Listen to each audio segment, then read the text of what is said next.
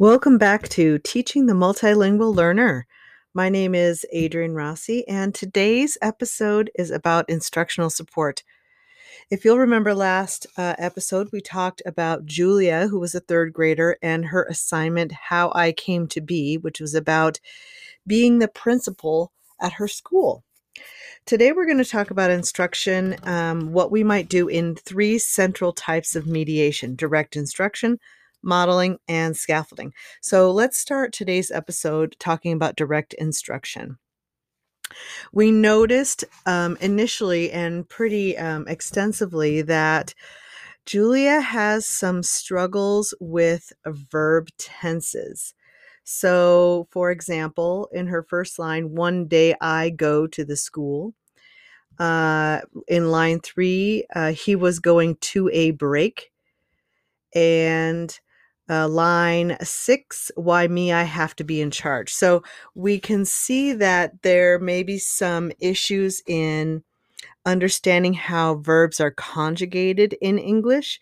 So if we take a look at the Folse text, Keys to Teaching Grammar to English Language Learners, page 53, um, it takes a look at uh, what are verbs and the way we might teach verbs to students.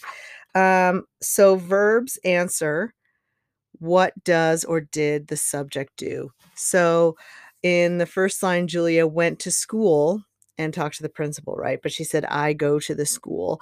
So in this direct instruction, we might teach verbs and verb tenses uh, in the Dutro chapter, Rethinking English Language Instruction, an architectural approach. Page 248 states intermediate level students are engaged in more reading and writing and in using a variety of verb tenses and grammatical structures. We can see by Julia's writing that uh, she is not in early production. She is got a, a, good amount of language behind her and certainly understands some forms and structures of um, English writing.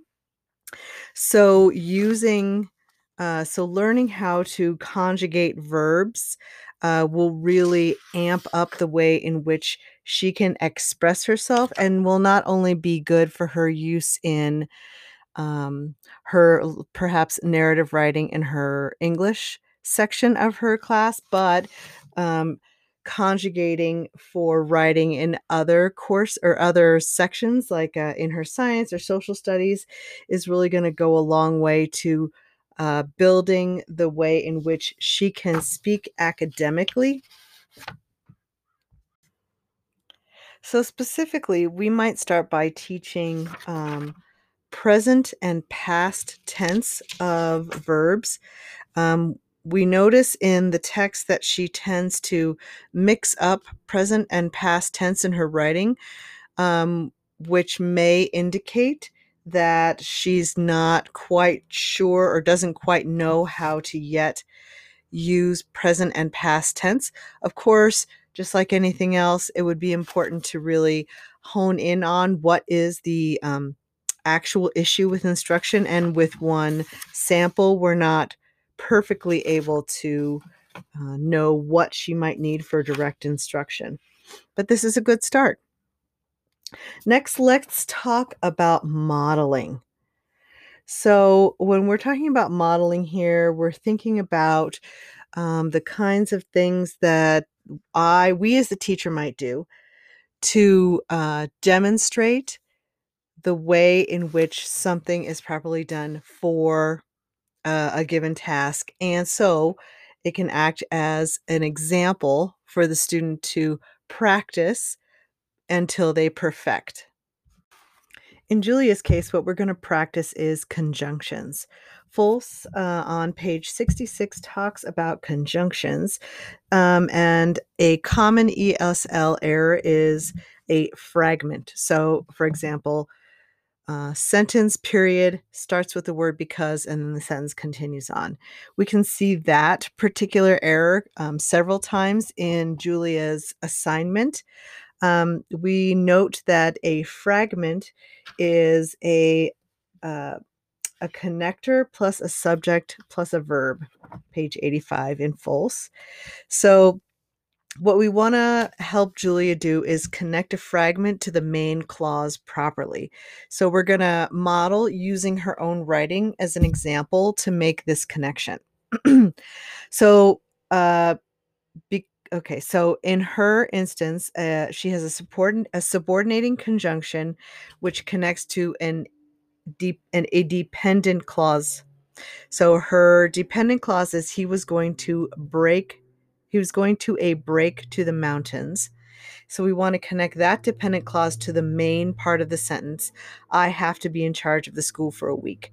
So we might take that just that sentence look just as the, at at the way that conjunction is working in that sentence to make it a complete sentence perhaps uh, I have to be in charge of the school for a week because he was going to a break to the mountains period, and the sentence there. So after that model, uh, we might have Julia engage in some um, self monitoring of her own uh, work, like Lightbown on page 88 notes. So uh, she might, after that model, uh, pull out, we might pull out some of those sentences, or I might have some of those sentences pulled out for her. And in her, if she has her own grammar notebook, she might do some work on those sentences using that first sentence that we worked on together as a model to help her then make corrections to her own writing. Okay, our third and final type of mediation that we're going to talk about today is scaffolding.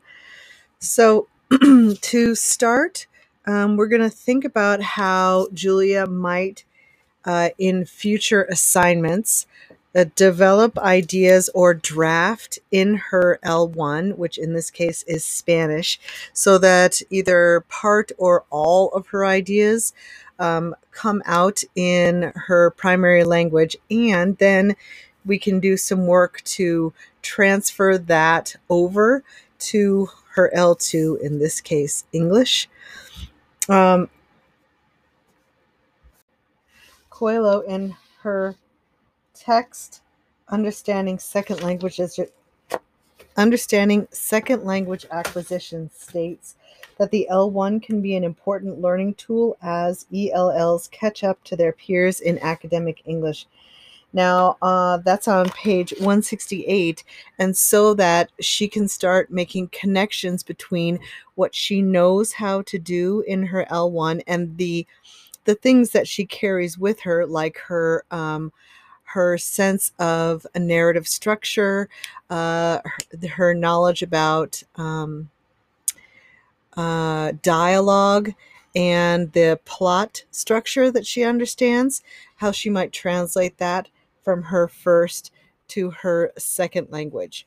We might then have her work in cooperative groupings, as Dutro states on 244 of their text, um, so that they can uh, start to think about, perhaps in their L1, how that might translate over to the second language. Join us for our final episode where we tie together culture, language, identity, and equity to together develop an instructional philosophy. See you then.